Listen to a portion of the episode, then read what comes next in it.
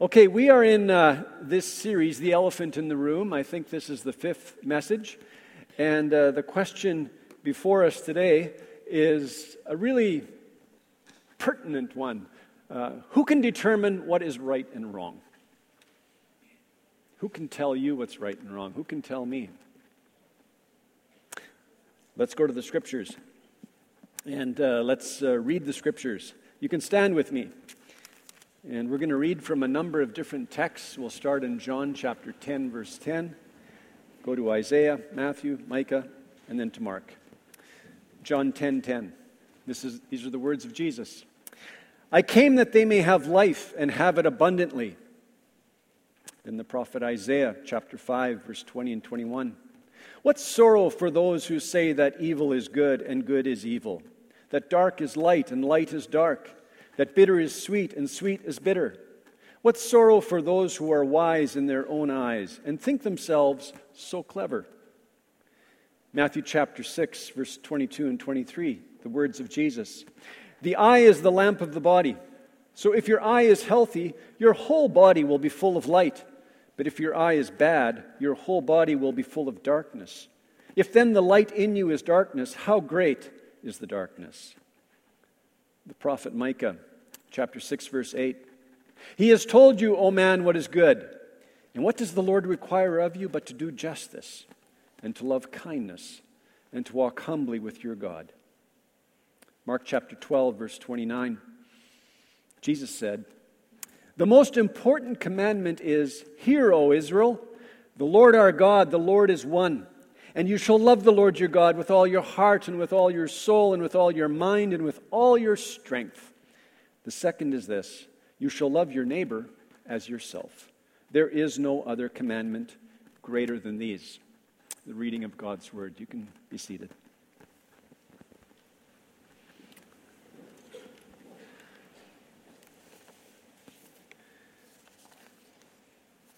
I do have something to report this morning. Um, something has gone v- terribly wrong with my grandson. Just look at this video. Hey, Young, what do you have in your pocket? Can you show me? Show me. Show me what's in your pocket. What's in your pocket? Show me. Show me. I want it. So, this little man with his sunglasses on if we played the video a little bit longer, you'd discover that he has his keys in his pocket. In the other pocket, he's got his smartphone. And he thinks he's ready to face life. the problem is, over the last few weeks, he's been saying no to absolutely everything. Do you want to put your boots on? No. Should we go to daycare? No. Should we put your jacket on? No. Do you want some food? No. Mm, yes. the only thing he says yes to is food. I wonder which grandparent he took after. I don't want to mention her name. Leon's two years old. His thinking, his behavior, it's normal for a two year old. We, we chuckle. But if he is still this belligerent, this entitled, this narrow minded at, at 12, at 22, 32, 42, 52, with the same temper tantrums, he's going to have a big problem. He's going to make life really difficult for himself and really painful for those around him. First of all, Leon he has to realize that what he does, what he says, actually impacts the people around him. He can't just do whatever he wants every day of his life. He's going to have to learn to see other people, be empathetic toward them. Secondly, although he's not aware of it, he really doesn't want to live in a world where everyone does what they want. For example, he doesn't want a mother that lets him starve. He doesn't want a mother and father that don't come home after work. He really doesn't want a world where everyone just does whatever they want. What kind of world do we live in today in Canada? Well, as you know, we live in a pluralistic society. What does that mean? In Canada, we have many different philosophies, different cultures, um, different religions. People have different ways of understanding what is right and wrong. People think differently, they behave differently. This week, I was in conversation with artificial intelligence. so I asked OpenAI, What do you think about morality? and this is what artificial intelligence told me. There is no single answer to determining what is right and wrong, as it can depend on personal beliefs, cultural norms, and societal values. Some people may rely on religious or spiritual teachings while others may use reason and logic. Ultimately, it is up to the individual to determine what they believe is right and wrong. And who can argue with artificial intelligence? Well, we can. How do we determine what is right and wrong? Is that even possible? Is it truly everyone for themselves? In Canada today, is there any room to hear what God says to the prophet Isaiah? Isaiah chapter 5. What sorrow for those who say that evil is good and good is evil, that dark is light and light is dark, that bitter is sweet and sweet is bitter. What sorrow for those who are wise in their own eyes and think themselves so clever. I think it's important to talk about worldview for a minute. In Canada, that worldview that dominates would say that morality, let's go to the slide, that morality and values, well, that's, that's the world of the private, of the subjective, of what is relative. Moral norms are, are private, they're subjective, they're, they're not absolute. We're told that we're free to make choices based on what we believe to be best for ourselves. And that can change with the way that we're thinking that day, whatever we feel. In other words, what is right for one person is not right for another person. This is where we will hear people say, Well, that may be true for you, but it's not true for me. Morality, it's treated kind of like uh, musical taste, artistic preference. When we talk about science, however, at least this is the dominant worldview, when we talk about science, we're told that we're talking about what's public, what is objective, what is valid for everyone. Everyone is expected to accept the scientific facts regardless of their belief, regardless of their values. And so, quite often, you'll hear uh, the government saying, we're making this decision based on science, right? Have you noticed how often the government uses science? Of course, my question right away is what is the science that you're looking at? But, anyways, science is thrown out there to make us believe something, to make us behave in a certain way. How does this worldview manifest itself in really practical ways? Well, one of the things that's really common nowadays is hookup culture. And so it is just assumed that you can have casual sexual encounters and walk away from them as if nothing has happened to you, at least not to your person. People should have the freedom to express themselves sexually as they want to, whenever they want to. What's that rooted in? Well, it's rooted in something that we talked about a number of weeks ago a personhood theory. And you can see how personhood theory very easily overlaps that earlier slide when we were talking about morality and science. According to personhood theory, the person is the mind, our consciousness, our autonomy. And that is separate from our physical body. And so, what I do with my physical body basically doesn't matter. It's not going to affect my true self. At least that is the thinking. Not only that, sexual preference is said to be core to who I am. So, any restriction on sexual pre- preference is received as a personal attack. If you don't agree with who I am, how I define myself, and how I live, then you are being hateful. The message is you love me if you just let me be me and do what I want to do. The sacred value in Canada, to some degree, anyways, is freedom. The greatest sin is intolerance.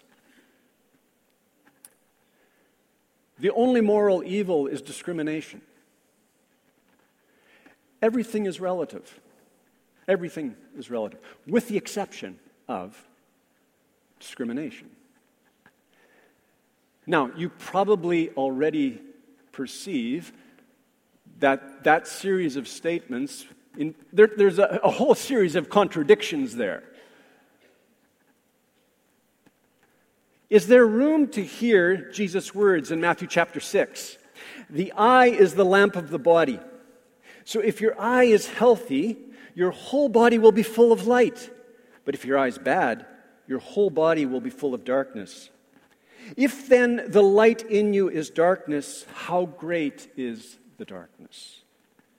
So Jesus says that through the through the eye, the whole body finds its way. The eye is the conduit of light for the heart. And in Jesus' worldview, heart, mind, body are intimately connected. According to Jesus, we are embodied souls. And what, so, what we do with our physical bodies, yes, it does impact our minds and our hearts. That's the way we've been created. And so when our worldview is good, our way of seeing when it's good, we walk in light. When our worldview is bad, we walk in confusion, in darkness. And if you read Matthew 6, the, the verses that I just read in their context, Jesus is saying that when your worldview is bad, well, then you do live for yourself. You are all about your own glory. You are all about your own name. You are all about your own rights. That's the way you live. Not when you're full of light, but when you're full of darkness. So, how should we respond to that statement that we so often hear? Everyone should be able to just live their, just live their own truth. Everyone should have the freedom to determine what is right and wrong for themselves. Well, my first point is this just live your truth it leaves us in a valley of broken bones. Just live your truth, it leaves us in a valley of broken bones. After all, how can anyone make that claim, that enormous claim, that morality is just subjective? How can somebody make that? It's an absolute claim. One of the deepest mysteries of human existence is our notion of right and wrong that innate understanding of good and evil. How can anyone say absolutely that there are no moral absolutes? Then, if it's true that morality is, is relative, we have no grounds to condemn any act at all. We have no moral foundation to say that what Hitler did was wrong or Stalin. No foundation to condemn drug traffickers or pedophiles. You see, the fact that we even consider acts to be evil signals that there is a moral standard. Live your truth, it leads to all kinds of contradictions. Those who say that they can just determine what is right and wrong for themselves, they'll turn around and condemn those who pollute the environment, condemn systemic racism, condemn child abuse. On what grounds? And because people live without a moral foundation, without a rational foundation for life, when they find something to be abhorrent, they resort to shaming, to shunning, to punishing, to shouting people down. That cancel culture. That's where it comes from. So opposing views are silenced in the name of moral outrage. And the question we have to ask is on what grounds? People will say one thing and live very differently. You've probably noticed this, but the bandwidth of moral relativism it's really narrow. It's usually limited to sexual preference and drug use.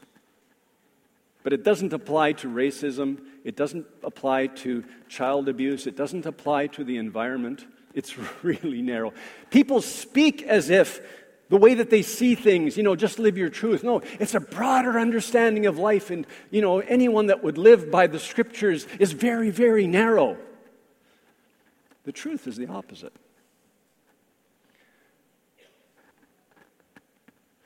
People may not be aware of it, but when they live according to this mantra, just live your truth, they're actually drinking at the wells of Nietzsche and Foucault. Who were they?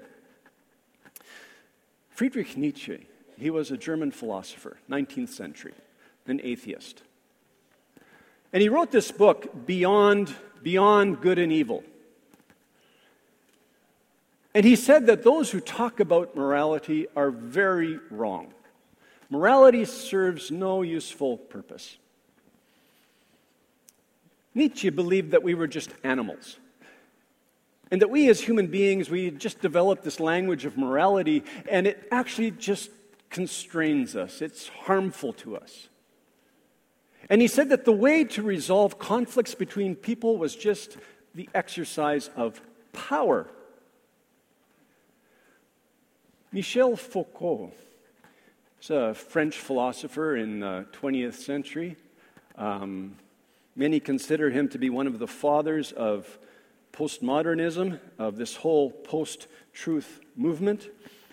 Um, he denies that, but many understand him that way, and I think he did make a really significant contribution. But he too said that all relationships are based on power. He drank deeply at the wells of Nietzsche. And when we live in this world beyond good and evil, we truly enter into the world of brute power. Those with most power will exercise their will and enforce it on others. That's what happens.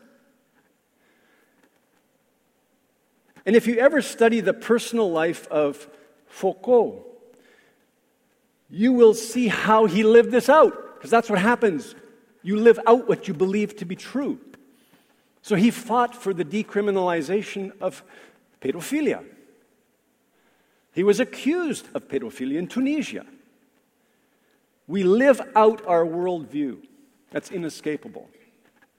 And so, can we hear what Jesus said? If then the light in you is darkness, how great is the darkness? Nietzsche and Foucault. They would have loved what is written in Harry Potter and the Philosopher's Stone. Lord Voldemort's word to Harry Potter. I'll quote There is no good and evil, there is only power, and those too weak to seek it. And so sometimes you read it in children's literature and you don't know where it actually came from. And you begin to absorb it and live by it because it's the waters that you're immersed in.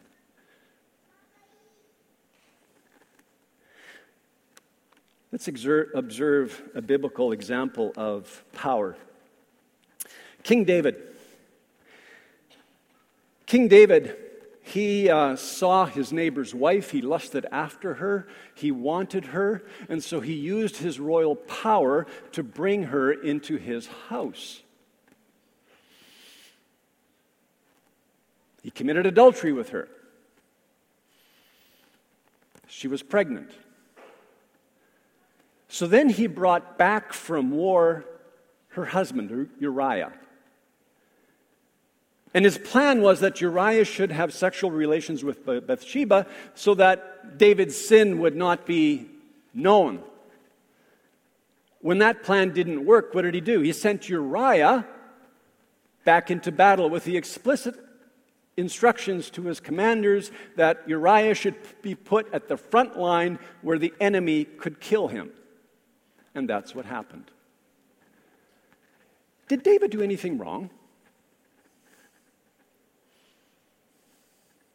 Wasn't he just following his passions? You see, just live your truth has absolutely nothing to say about that. We have to ask ourselves and we have to ask our neighbors do we really want the world of just live your truth? Because it will end like the book of Judges. This is the last line of the book of Judges. Everyone did what was right in his own eyes. And if you read the last few chapters of Judges, you will discover that Israel has become Sodom and Gomorrah, and it's horrific. And the Word of God just screams at us don't go there. You see, moral relativism is bankrupt. We need some moral standard from which moral absolutes come. Wouldn't it be wonderful to know what is good and evil? Why would we want to live in a world where everyone is confused as to what is good and evil? Wouldn't it be God's grace to us if He revealed what is good what is evil? Some people would argue for morality um, based on the theory of evolution. And sometimes you'll hear statements that reflect this way of thinking. Uh, things like this This is the right thing to do in the 21st century, as if that means something. You know, we're in the 21st century. Of course, we're going to do this. Well, why?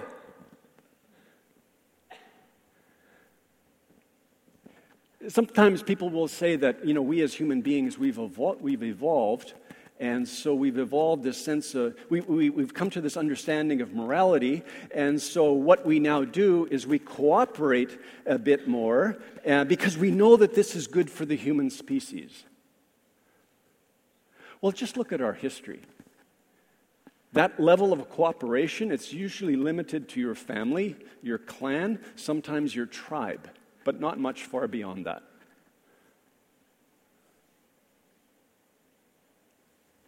What usually happens is we compete with other people. Sometimes we kill them.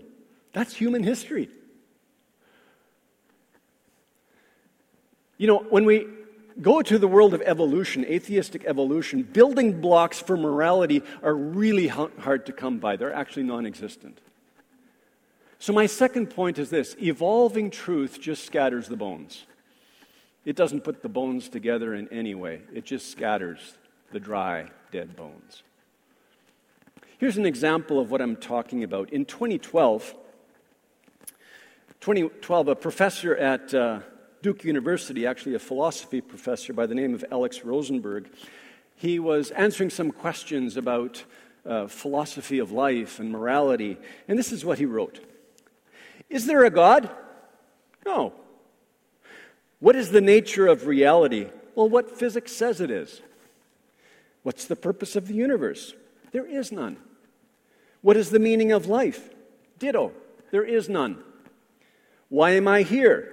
Just dumb luck. it's honest.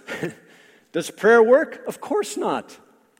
Is there a soul? Is it immortal? Are you kidding? Is there a free will? Not a chance. What happens when I die?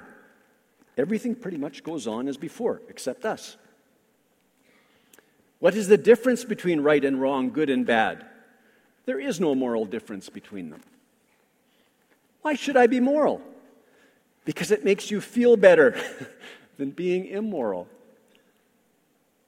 Is abortion, euthanasia, suicide, paying taxes, foreign aid, or anything else you don't like forbidden, permissible, or sometimes obligatory? anything goes. It's honest. But the truth is, if we're in the world of relativism, morality, it's just preference. The, the theory of evolution will never be able to explain to us what is right and wrong. If morals are the product of our evolution, then they're always changing over time, and different groups of people around the world will have very different understandings of what is right and wrong. One group might determine that child sacrifice is right and good, as groups have in ancient history and still do today. And other groups will determine that pedophilia is normal and good. Everything will be relative, and those in power will enforce their way. And someone would object and say, but, you know, atheists can live good and moral lives. We don't need God to be good. Uh, some would agree with Steven Weinberg, an atheist who made this absolute claim religion is an insult to human dignity. With or without it, you would have good people doing good things and evil people doing evil things. But for good people to do evil things, well, that takes religion. So there's a good question. Does religion actually make good people do evil things? I'll say a few things about that, but a really good book to read is this book by Rebecca McLaughlin. Um, she studied at uh, Cambridge, I believe. So she's written this book, Confronting Christianity 12 Hard Questions for the World's Largest Religion. Fantastic book, and she addresses this question Does religion actually make good people do evil things? Well, not all religions are the same. We need to differentiate. But this claim that religion makes good people do evil things just doesn't line up with the data. There are hundreds of studies that link religious participation with good moral outcomes. For example, just a few data points. Uh, those who attend regular worship services are 3.5 times more generous with their money. They volunteer twice as much as the non religious. So, this claim that religion makes good people do evil things just doesn't line up with the data. But to say that the religious are better than the non religious misses the point. And also to say that an atheist can live a good moral life also completely misses the point. Scripture teaches us that people can live good, ethical, moral lives. Look at Romans chapter 2, verse 14. For when Gentiles who do not have the law by nature do what the law requires, they are a law to themselves, even though they do not have the law. They show that the work of the law is written on their hearts, while their conscience also bears witness, and their conflicting thoughts accuse or even excuse them. You see, all people around the world have this God implanted sense of right and wrong, a God given moral conscience, every human being. We all have these divine notions of justice and righteousness. That's why we're angered when we hear about a person like Harvey Weinstein taking advantage of vulnerable women for decades. So, in summary, the question is not whether an atheist can be moral or not. That's not the question we're addressing. The question is not whether religious people are better than non religious people. The question is where has that inner compass come from? Where does this notion of a moral standard come from? And as I have already argued, atheistic evolution has nothing to give us, no moral foundation to guide us. Where might we go? Well, Going to another human being is not going to help us that much. Depending on a group of human beings will not help us that much. Polling the Canadian population is not going to help us that much. Things like, well, this is what Canadians want, is actually a very meaningless statement. Maybe can be used for political purposes, but it says nothing about morality. Human notions of morality, they do shift from person to person. They do shift from culture to culture. They do change with the times and seasons. And that is precisely the problem. We're left with the inescapable conclusion that we need an absolute standard of morality. Something independent of us, something beyond us, something higher than us, something that transcends us, something that's personal and unchanging. Who will rescue us from this valley of dead bones? Please hear this if you hear nothing else. The only coherent foundation, the only coherent foundation for moral absolutes is God Himself. Only God's character can provide us with the moral foundation that we need to live. We desperately need God to give life to our bones. We can't do this without Him. In Ezekiel chapter 7, the prophet Ezekiel has this vision of a valley of dry bones. The bones are scattered, everyone's dead. What gives life to the bones?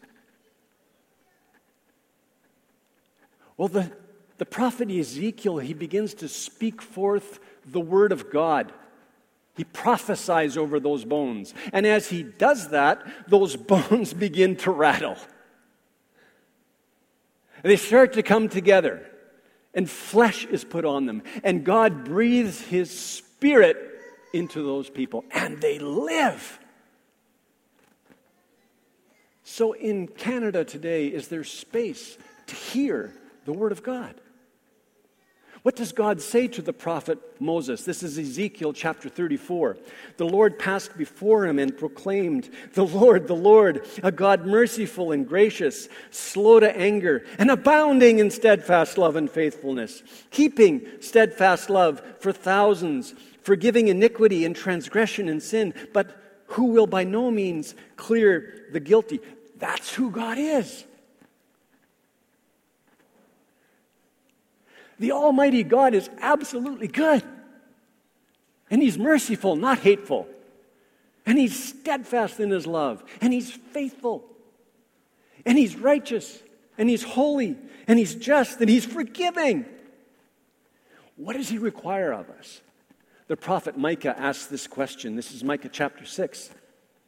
With what shall I come before the Lord and bow myself before God on high? Shall I come before him and with burnt offerings, with calves a year old?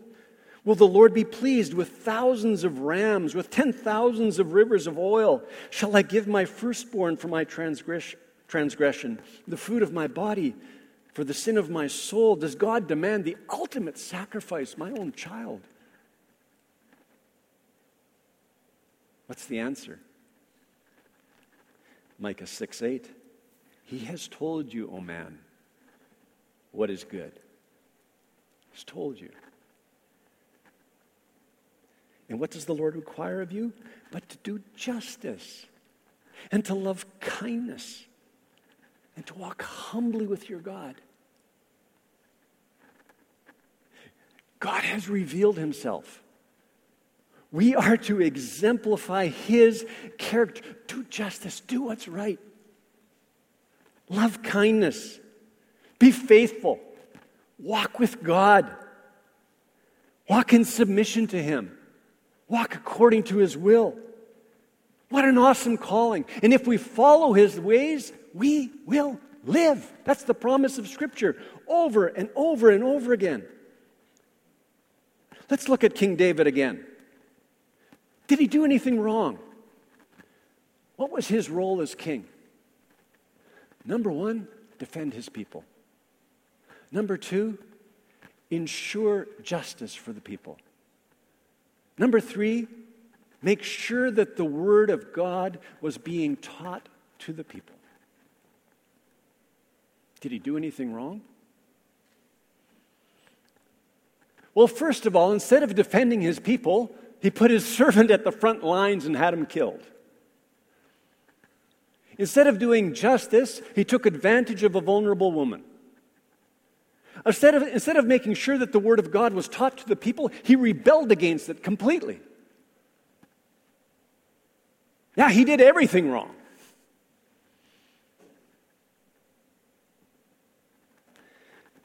How do we know that? Because God has revealed himself.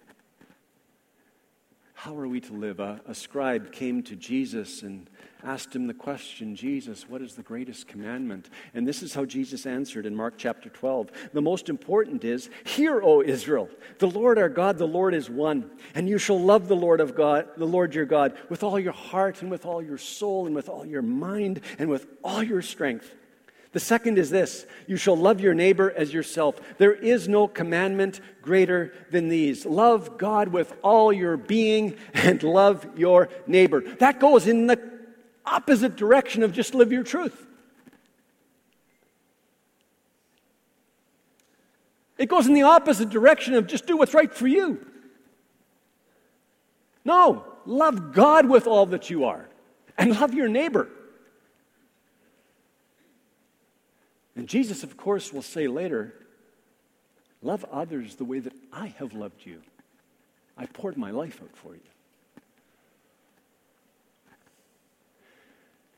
See, God, in His infinite mercy, has revealed Himself to us. He doesn't want us to walk in darkness, He wants us to live. And every time that we turn away from Him and His revelation, it cripples us. It hurts us. It brings pain to those around us. It, re- it results in spiritual and mental and emotional and physical death. I began with my grandson, Leon. Is there any hope for that little man? Well, God has gifted him with an inner moral compass. Praise God. And his parents will teach him the Word of God. And in the church that they attend in Montreal, he will hear the Word of God. And our prayer is that he will not just hear it, but that he'll come to believe it, that he'll learn to trust the God who has revealed himself to him, that he will submit his life to the Word and live. God has so much for him. So much. We live in this moral wasteland, this valley of dry bones. People are searching for water all over the place, they're thirsty. Will we share the good words of Jesus with others? Jesus said, I came that they may have life and have it abundantly. This is a time to humbly and, yes, confidently share the words of Jesus. People don't know them.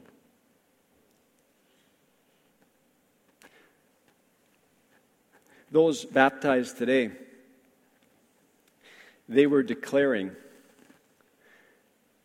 that they've found life in Jesus. They surrendered their lives to Him. They're following Him. They've been filled with His Spirit. They've found life, and they want the whole world to know. Every time we come to the Lord's table, we're reaffirming that declaration. We point ourselves and others to the only one who truly lived a righteous life, the only man who ever was truly good. And we remind ourselves that the Father sent Jesus to become one of us so that we might know him. And Jesus came full of grace and full of truth. And in the way that he lived, he perfectly exemplified what it meant to know God, to live in, by his ways. And he was faithful right to the end. He loved us to the end. He went to the cross and he died in our place. He took our sin upon himself so that we might be made right with God, so that we might know God. So that we might be saved, forgiven, full of life, now and forever, the very Spirit of God abiding in us and leading us forward. And helping us know how to live in this moral wasteland. We are not alone. God is with us. And as was said earlier, we have one another. And we must help one another discern how to live for such a time as this. As we go to the Lord's table, let's just take a moment to be quiet and uh, remember what God has done.